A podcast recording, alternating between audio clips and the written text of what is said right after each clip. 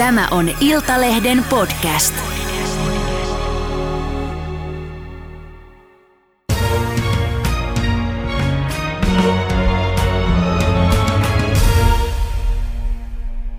Tervetuloa everstiluutnantti Simo Pesu Maanpuolustuskorkeakoulusta. Kiitoksia kutsusta. Venäjän sotiminen Ukrainassa jatkuu nyt jo 3. viikkoa ja nythän siellä jo asuinrakennuksiakin pommitetaan kiihtyvää tahtia myös Kiovassa. Nyt on paljon tullut sellaista viestiä kansainvälisistä lähteistä, että Venäjän armeija olisi jo aika pahoissa vaikeuksissa. Niin miltä tämä tilanne nyt kaiken kaikkiaan näyttää sotataidon asiantuntijan silmin? Joo, siinä näytti se ensimmäinen vaihe. Venäjä käynnisti 24. helmikuuta sen hyökkäyksen silloin aamulla, niin ne 4 ensimmäistä vuorokautta, niin he selkeästi pyrkii niin kuin liikkeellä saamaan Ukrainan asevoimat lyötyä, Ukrainan johdon lyötyä siten, että he olisivat lopettaneet vastarinnan. Ja sitä yritystä jatkettiin se 4-5 ensimmäistä vuorokautta. Eli se, mitä siellä tapahtui, niin siellä käytettiin sellaisia nopeasti syvyyteen liikkuvia pieniä yksiköitä, maahanlaskuja, pitkän kantaman täsmäaseita. Ja se voimankäyttö oli rajoitettua tässä suhteessa. Ja siitä sitten ukrainalaisten vastarinta vaan tiivistyi koko ajan ja sitten se vaihe vaan päättyi siinä noin 4-5 vuorokauden jälkeen. Ja sitten he näytti siirtyvän seuraavaan vaiheeseen ja toi uusia joukkoja taisteluun ja lähti taistelemaan isommissa muodostelmissa, pyrki kiertämään kaupunkeja, sitomaan se kaupungissa olevan voiman paikalleen. Ja se vaihe on nyt jatkunut tosiaan sitten 5 vuorokauden jälkeen, että me ollaan nyt 20 vuorokautta niin katsottu täältä sivusta seuraajina sitä ja se näyttää jatkuvan edelleen. No mutta allekirjoitatko tämän näkemyksen, niin kuin sanoin tuossa, että aika paljon tulee nyt sitä viestiä, että venäläisiltä alkaa paukut ja voima loppua? No jos me katsotaan se, mitä esimerkiksi Yhdysvaltojen hallinto tiedottaa siitä että heillä varmaan on ihan kohtuullinen ymmärrys siitä asiasta, niin he katsovat, että pääosin nämä voimat on tällä hetkellä sidottu taisteluun, mitä on käytettävissä. Jos me katsotaan venäläistä sotilaallista kokemusta ja venäläisten aikaisempia konflikteja, niin se, mitä me tällä hetkellä katsotaan, niin on ensimmäinen sota, mitä nykyinen Venäjä käy.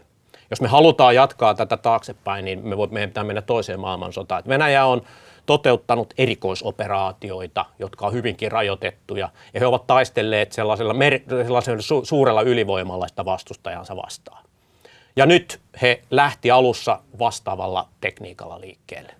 Ja nyt he törmäsivät vastarintaa, ja nyt he ovat sitten joutuneet käytännössä niin sotaan niin heikomman vastustajan kanssa, mutta joka kykenee pistämään vastaan aika voimakkaasti. Tämä on niin kuin uusi tilanne venäläisessä sotilaallisessa ja poliittisessa päätöksenteossa, eli he joutuu ratkaisemaan sitä siellä parhaillaan. Mutta toinen kysymys on sitten se, että onko se venäläinen sotilaallinen voima jostakin syystä loppumassa. Se yksi tekijä siinä on, että tällaiseen operaatioon, jos lähdetään ja se valmistellaan, niin venäläisessä sotataidossa on tällainen porrasajattelu. Eli ensimmäinen porras lyö vihollisen, tunkeutuu syvyyteen.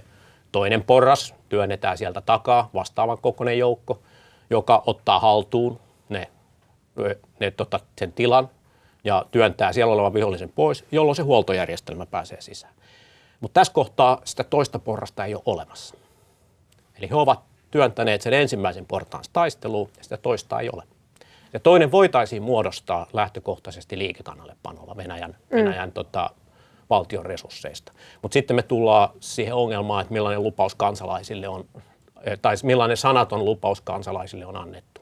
Eli tarkoittaa sitä, että sitten, jos saataisiin liikekannallepano, niin sieltä saataisiin sitten enemmän joukkoja Ukrainaan. Nyt me sen jälkeen puhutaan ajallisesti ensinnäkin aletaan puhua jostakin ihan muusta kuin viikoista.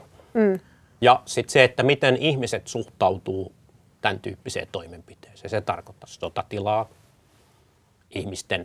ihmisten niin siirtymistä asevoimien käyttöön, talouden siirtymistä asevoimien palvelukseen.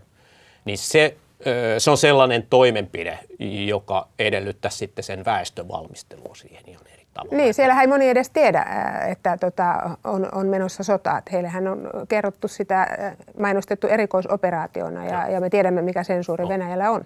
Joo, ja siis siellä valtion johto tuo esiin, että varusmiehiä on työnnetty tänne sotaan, mutta se on ollut laitonta ja syylliset etsitään ja heitä rankaistaan.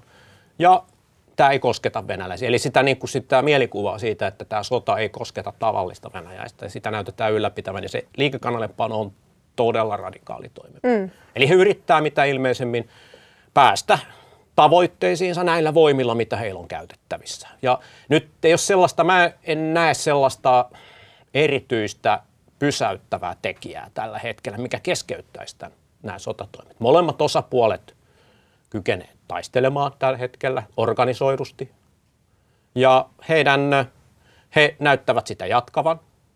Ja yleensä tällainen konflikti, niin se kulminaatiopiste on se kohta, kun joko toinen osapuoli tai molemmat osapuolet, heidän voimavaransa loppuvat, että he ei voi työntää enää lisää voimaa siihen konfliktiin. Siinä kohtaa he ryhtyvät neuvottelemaan.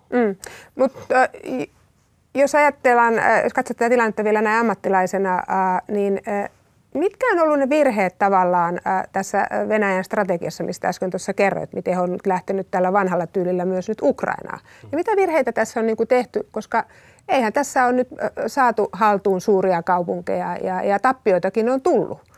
Ja mä en lähde ehkä puhumaan virheistä, että valtion johtohan tekee valtion sotilaallisista toimistaan, niin se tekee päätöksensä niillä tiedolla, mitkä sillä on käytettävissä ja se päättää, että se lähtee siihen. Mä en tiedä, onko siinä tapahtunut mitään virhettä. Mutta se, mitkä tavoitteet he ilmoittivat aluksi ja miten se operaatio lähti käyntiin, niin se kertoo siitä, että heidän odotusarvonsa oli se, että se sota, että ukrainalaiset luovuttavat nopeammin ja Ukrainan asevoimat luovuttavat nopeammin. Eli he ilmeisesti siellä on jonkunlainen katkos, siellä on siinä sotilaallisen operaation toteutuksen ja poliittisen päätöksenteon välillä on tässä kohtaa niin kuin tunnistettavissa sellainen tilanne, että he eivät ole täysin ymmärtäneet sitä, minkä kanssa he taistelivat. Mutta sitten kun me mennään sotilaallisen valmisteluun, niin ei kukaan vastuullinen kenraali, kuka vastaa tällaisesta sotilaallisesta operaatiosta, niin ei hän voi lähteä 2 päivän sotaan. Hänen on varauduttava siihen sotaan, joka jatkuu toistaiseksi. Eli suunnitelma kantaa aina sodassa siihen ensimmäiseen hetkeen, kun vastustajaan saadaan kosketus. Ja sitten sen jälkeen se suunnitelma voidaan heittää lähtökohtaisesti pois, jonka jälkeen ryhdytään seuraaviin vaiheisiin. Mutta siellä on sellaisia teknisiä asioita, mitä he ovat joutuneet valmistelemaan. Eli tämä paikka, missä käydään tällä hetkellä sotaa, Ukraina, itäinen Ukraina lähinnä, niin se on optimaalinen esimerkiksi logistiikan puolesta Venäjän asevoimille. Eli pääosa Venäjän logistisesta infrastruktuurista on rakentunut vuosisatojen mittaan niin tällaiseen Kiova, Pietari, Moskova kolmioon. Ja se rataverkosto, mikä siinä on tarjolla, ja kaikki logistinen infrastruktuuri, niin se on optimaalinen se tilanne. Eli Venäjän asevoimien logistiikka perustuu rataan ja putkeen. Eli että sä pystyt sotilaallista operaatiota pyörittämään ja viemään eteenpäin, niin sulla pitää olla materiaaliresurssit ja sun pitää koko ajan työntää niitä materiaaliresursseja sille joukolle, joka taistelee sieltä. Ja tässä ei ole sellaista niin kuin estettä ei ole tälle asialle tällä hetkellä olemassa. Se joukkojen määrä, mitä ilmeisimmin, se on tämä. Ja siellä on tullut tappioita, niitä joukkoja pitää huoltaa, niiden joukkojen kalustoa pitää korjata, lääkintähuoltoa tarvitaan, mutta se mekanisoitu sotajoukko tarvitsee 3 asiaa. Ampumatarvikkeita, polttoainetta ja muonaa. Sitä pitää tulla koko ajan. Jos ei sitä tule, niin se pysähtyy. Ja nyt mitä ilmeisimmin siinä 4-5 vuorokauden kohdalla kävi näin. Ja mitä ilmeisimmin me ollaan tällä hetkellä sellaisessa suvannossa, koska siellä edistystä ei tapahdu. Nyt on sitten kysymys se, että lähteekö venäläiset, onko heillä voimavaroja lähtee yhteen yritykseen jossakin suunnassa. Eli he ovat niin kuin valtavan maa-alueen ympärille hajauttaneet joukkonsa, heiltä puuttuu sellainen selkeä painopiste. Nyt he saa kerättyä lisää joukkoja viikoissa, niin he voi sitten suunnata mahdollisesti ne yhteen pisteeseen, missä he sitten saa edistystaikaa. Sitten se voima ehkä, riittääkö, loppuuko. Jos molemmat katsoo, että tämä riittää, että kumpikaan ei voi saavuttaa enää mitään, niin sitten he käytännössä ryhtyy neuvottelemaan. No jos nämä tiedot pitää paikkansa, niin mistä sinusta kertoo, että Venäjä olisi pyytänyt Kiinalta sekä aseapua että ruoka-apua? Se vaikuttaa sellaista informaatiolta, mitä on mediassa. Eli Venäjä on myynyt perinteisesti Kiinalle aseita tuonne vuosituhannen taitteeseen asti, 90-luvun, 2000-luvun alussa. Sitten he lopetti myymisen, kun he huomasivat, että kiinalaiset kopioivat heidän aseensa ja yrittää tehdä niitä itse. No hyvä.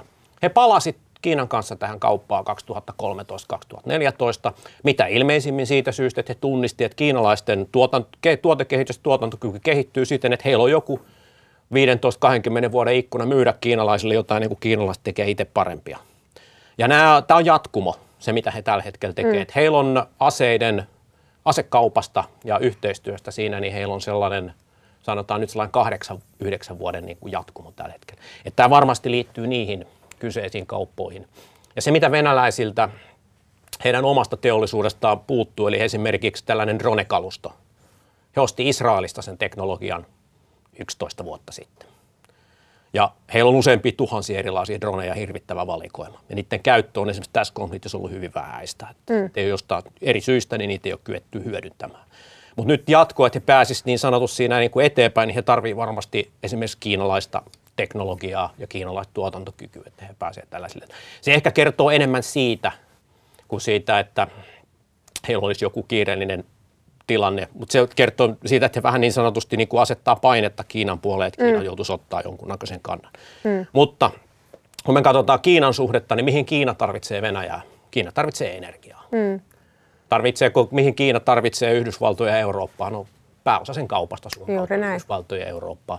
Eli tämmöisellä niin kuin strategisella tasolla niin se Kiinalle niin ei ole erityistä tarvetta niin kuin lähteä minkälaisiin toimiin. Eli se saattaa olla heille jopa haitallista. Ja siltä se viestiä vähän tullutkin. Joo, mutta sitten tullaan tällaisiin arvovalta-asioihin, että sitten esimerkiksi Kiinan johto, Venäjän johto ovat niin sanotusti tunnistaneet toisensa ja toteavat olevan ystäviä. Ja jos Kiinan johtaja ilmoittaa, että tämä on hänen ystävänsä, niin se hänen arvovaltasyistä ei ole tietenkään mahdollista lähteä täysin. Kyllä. Todetaan, että vaikka me rationaalisesti emme tarvitse tätä konfliktia, niin käytännössä joutuu jonkunlaisen kompuksen löytää venäläisten kanssa. Mutta sittenhän me ollaan, eihän kiinalaisille mitään haittaa siitä, että siinä on sellainen yhtenäinen, vakaasti hallittu alue, joka on heidän kanssaan kykenee toimimaan yhdessä, että silloin se kiinalaisten kauppareitit toimii. Eli sellainen hajautunut Venäjä olisi varmaan heille huomattavasti vaarallisempi ja hankalampi tilanne. No, jos katsotaan vielä tätä tämmöisestä sun eksperttiydestä, eli sä oot sotataidon asiantuntija, niin tavallisia ihmisiähän järkyttää se valtavasti ympäri maailmaa, että Venäjä tällä hetkellä iskee siviilikohteisiin, tappaa armotta siviilejä. Niin minkä takia Venäjä tekee noin? Olisiko se voinut olla myös tekemättä noin? Joo, väkivalta on tunteellista ja kaoottista toimintaa, poikkeuksetta.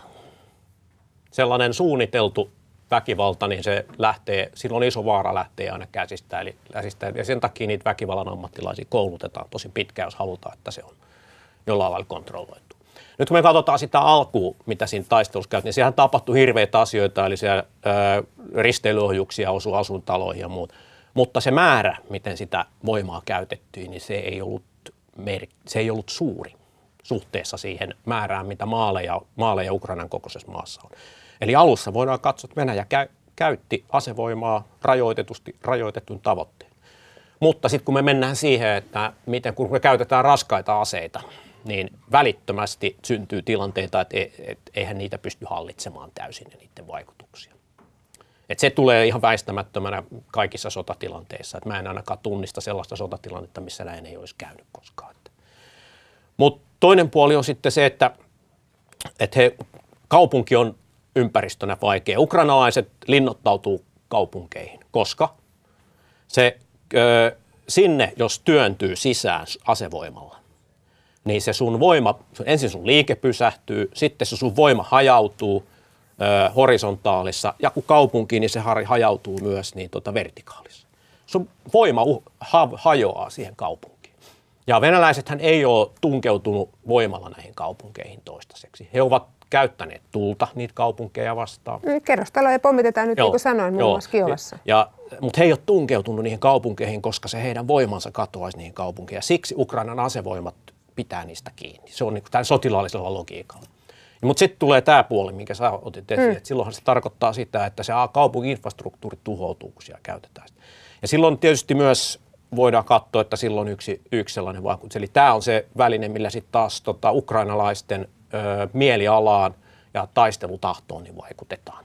Mutta sillähän tietenkin pahimmillaan, tai se välttämättä se vaikutus ei ole sitten sen hyökkääjän toivomaa, että se saattaa kääntyä ihan toisinpäin, että syntyy vaan vihaa. Mm. Mutta hehän eivät ole tunkeutuneet niihin kauan. Mutta sitten kun me katsotaan venäläistä sotataitoa tässä viimeisten 30 vuoden aikana, peruutetaan Tšetšeniaan.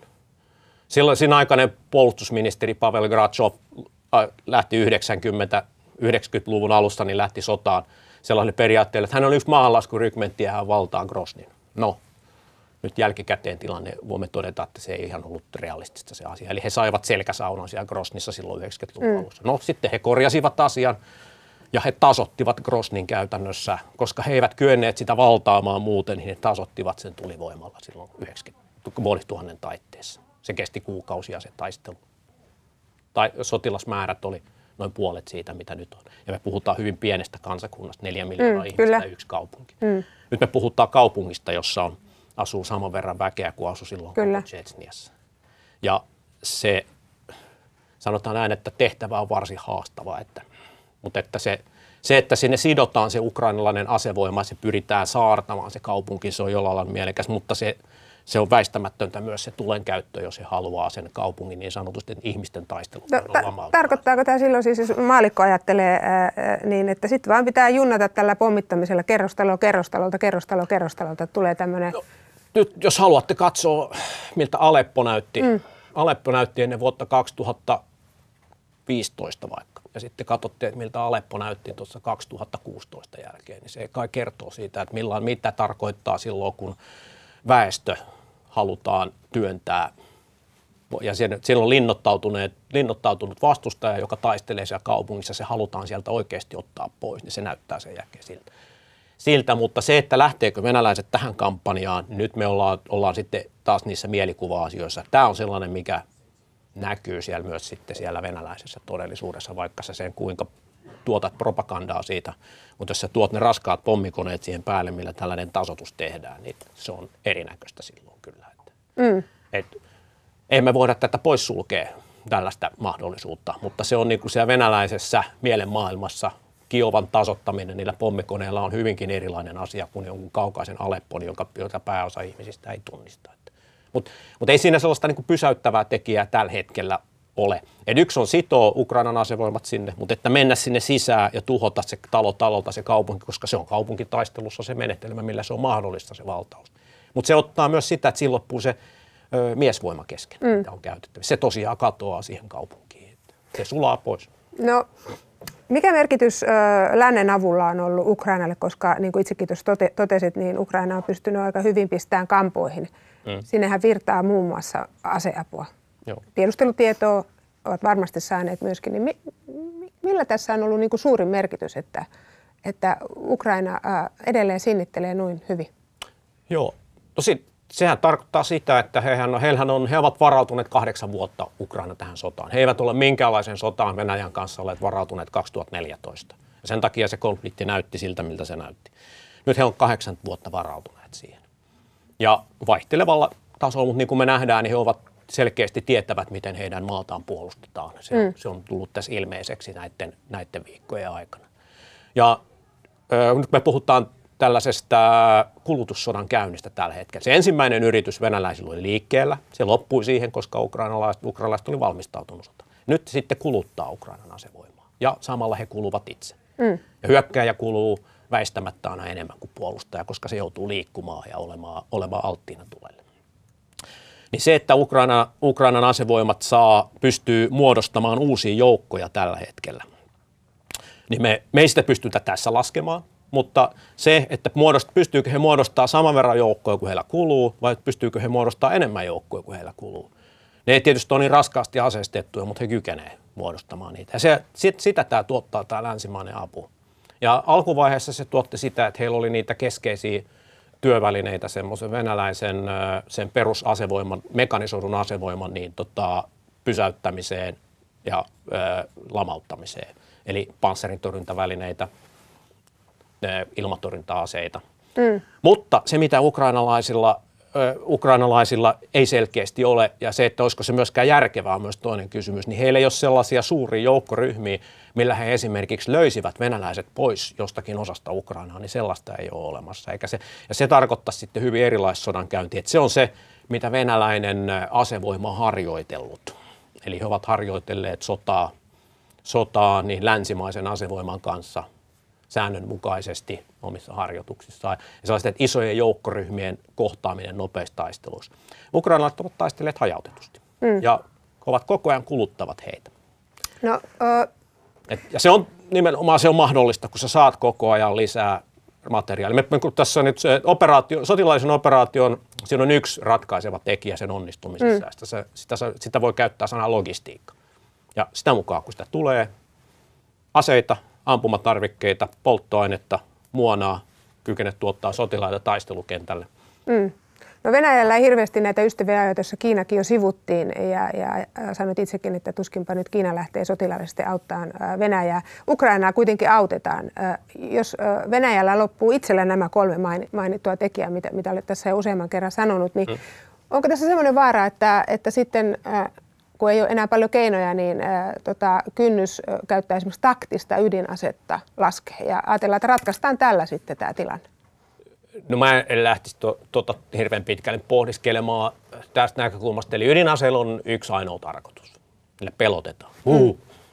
Et se on se, miksi ne on olemassa. Taktisella ydinaseella on tällainen periaatteellinen tarkoitus on olemassa, että taistelukentällä sellaisen vihollisen kanssa, joka on ylivoimainen, joka hyökkää, sä pystyt tuhoamaan sen vihollisen keskeisiä niin kuin suorituskykyjä, vaikkapa lentotukikohtia ja johtamispaikkoja. Et se on se asia, miksi niitä käytetään. Ja niiden käyttö venäläisessä niin kuin sodan taksonomiassa on 4 porrasta. Siinä on sotilaallinen konflikti on yleinen taso, että se on aseellinen konflikti, paikallinen sota, alueellinen sota ja laaja sota. Ja Venäjä on käynyt aseellisia konflikteja käytännössä tähän asti. Nyt he eivät sitä itse ilmaise, mutta nyt he ovat paikallisessa sodassa. He ovat 2 valtiota taistelee keskenään ja sitten toista valtiota tukee toiset valtiot. Me ollaan siellä alueellisen sodan, paikallisen sodan. Ja tällaisen alueellisen sodassa, niin siellä periaatteessa esimerkiksi Venäjä kävi sotaa niin kuin Naton tapaisen niin sotilasliiton kanssa. Niin siellä tämmöiset kysymykset, se heidän tavanoman voimansa niin sanotusti niin kuin esimerkiksi tuhoutuisi sille tasalle, että he ei kykenisi puolustautumaan. Niin silloin voitaisiin ajatella, että tämmöisellä taktisella ydinaseella niin kuin olisi se semmoinen hetki. Mutta niissäkin on, esimerkiksi niissä on täysin oma hallinnointimekanisminsa valtioille, niitä ei anneta komentajille, mutta kun vain ylipäällikön poliittisen tason käskystä. Ja siellä on oma organisaationsa, omat ihmiset. Jotka montako ihmistä siellä pitäisi olla takana? Että... No eihän me sitä, valtiot ei yllättäen ilmoita tämmöisiä heidän henkivakuutuksensa niin kuin mekanismeja, miten ne toimii. Niin. Mutta lähtökohtaisesti se ketjuhan on pitkä. Mutta siellä lähtökohtaisesti siellä täytyy olla useiden ihmisten sellainen selkeä analyysi siitä, että tämä on välttämätöntä. Kyllä. Se on valtionjohtaja, puolustusministeri, asevoimien komentaja, siinä voi olla vielä muita ihmisiä. Ja sen jälkeen sulla on se ketju siitä eteenpäin, joka lähtee toteuttamaan niitä. Siellä ketjussa on vastaavat valmistusmekanismit. Jos Putin haluaisi yksin päättää tämmöisen asian, olisiko se mahdollista? Aika vaikea kysymys. Niin. Sanoisin, että sotilaana sanoisin, että sitä varten asevoimille annetaan komentaja, ja sen komentajan tehtävä on kantaa vastuu tämän tyyppisistä asioista. Että ei tapahdu sellaisia asioita, mitkä ei ole niin kuin rationaalisia ja tarpeellisia. Voimankäyttö on aina rajoitettu jollakin lailla. Vain täysin rajoittamaton ydinsota on sellainen ajatus ja semmoiseen nopea eskalaatio sellaisen on aika kaukaa haettua. Se on sellaista, ydinsotaa kukaan ei ole kokeillut, meillä ei ole olemassa malleja. Meillä on olemassa vain teoreettista keskustelua. Se on ehkä, jos toisi se esiin edelleen, että se keskeinen asia, miksi ydinase on olemassa, että sillä pelotetaan. Sillä alkuvaiheessa sillä eristettiin Ukrainaa. Sitten, että kukaan ei auttaisi Ukrainaa mitenkään. Eli ydinasetta vastaan voi taistella määrätietoisuudella ja olla välittämättä. Kyllä. No nyt Ukraina autetaan monin tavoin, mutta ei edelleenkään tietenkään olla suostuttu esimerkiksi Ukrainan ilmatilan sulkemiseen, johon Zelenski on toivonut useamman kerran. Tietenkin Nato ei voi lähteä sitä valvomaan, koska olisi sitten sodan osapuoli. Mutta ihan lyhyesti vielä se, esimerkiksi Iso-Britannian puolustusministeriö on väläytellyt ja sanonut, että Venäjä saattaa suunnitella kuitenkin kemiallisten ja biologisten aseiden käyttöä, joko tekaisin suorastuissa hyökkäyksissä tai lavastaa tämmöisen biologisten sotatarvikkeiden löytymisen Ukrainassa. Niin ihan lyhyesti, mitä arvioisit tuommoisesta mahdollisuudesta? Niin, teknisestihän se toki on mahdollista, mutta sitten on kysymys, että mitä sillä halutaan saavuttaa, koska se on myös terroriväline. Mitä sillä saavutettaisiin sitten? Niin, ja kysymys on mittakaavoista. Venäjähän on käyttänyt kemiallista asetta surmaamaan omia kansalaisia esimerkiksi ihan täysin tietoisesti. Ja se Syyrian asevoimat ja Syyrian hallinto on käyttänyt kemiallista asetta. Se on terroria silloin. Silloin sä niin kuin haluat väestön pelkäävää ja luopua vastarinnasta. Eli semmoisen käyttäminen, tällaisen terrorin käyttäminen tällaisessa valtiossa, missä on huomattavasti paljon sukulaisuussuhteita esimerkiksi venäläisten ja ukrainalaisten välillä, niin periaatteessa sitä voisi käyttää terroriaseena. Mutta mikä se lopputulema sitten on? Mikä se olisi sitten? No jos sä myrkytät naapurimaan kansalaisia, joilla on sukulaisuussuhteet sun oman maan kansalaisiin siellä, niin suurissa massamaisessa mittakaavassa tai pienemmässäkään mittakaavassa. Pienemmässä mittakaavassa ehkä se terrori on mahdollinen, mutta sehän ei saa silloin olla Venäjän valtioon kytkennässä. Et todella niin kuin sanotaan, että sellaisia skenaarioita, mitkä ovat varmasti, kaikki sotilaallisessa valmistelussa pohditaan kaikki asiat, mutta se, että mitä sillä saa aikaiseksi sitten, niin on vähän kyseenalaista. Et mä en tiedä, mitä saisiko mitään sellaista aikaiseksi, mitä venäläiset ihmiset ymmärtäisivät, että tämä voisi jotenkin hyväksyä. Hankala tilanne. Samalla lailla siellä kuitenkin nyt surmataan sitten näitä venäläisten sukulaisia ihan aseellisesti. No, arvioisi tähän loppuun. Uskallatko sanoa, että mitä ajattelet siitä, että kauanko tämä, nyt ollaan tässä kulutusvaiheessa, niin kauanko tämä nyt junnaa tässä eteenpäin vai tapahtuuko jotain positiivista vai vielä ikävämpää? No useita viikkoja varmasti, että ei ole sellaista mitään sellaista pysäyttävää tekijää ei ole tällä hetkellä näkyvissä. Että se tulee sitten tämä kaluston kuluminen. Ja se, että se ei ole jotain, todetaan, että joku, ettei ole vaan enää yksinkertaisesti, ei ole riittävästi voimaa, että pystytään ottaa esimerkiksi jotain paikkoja haltuun.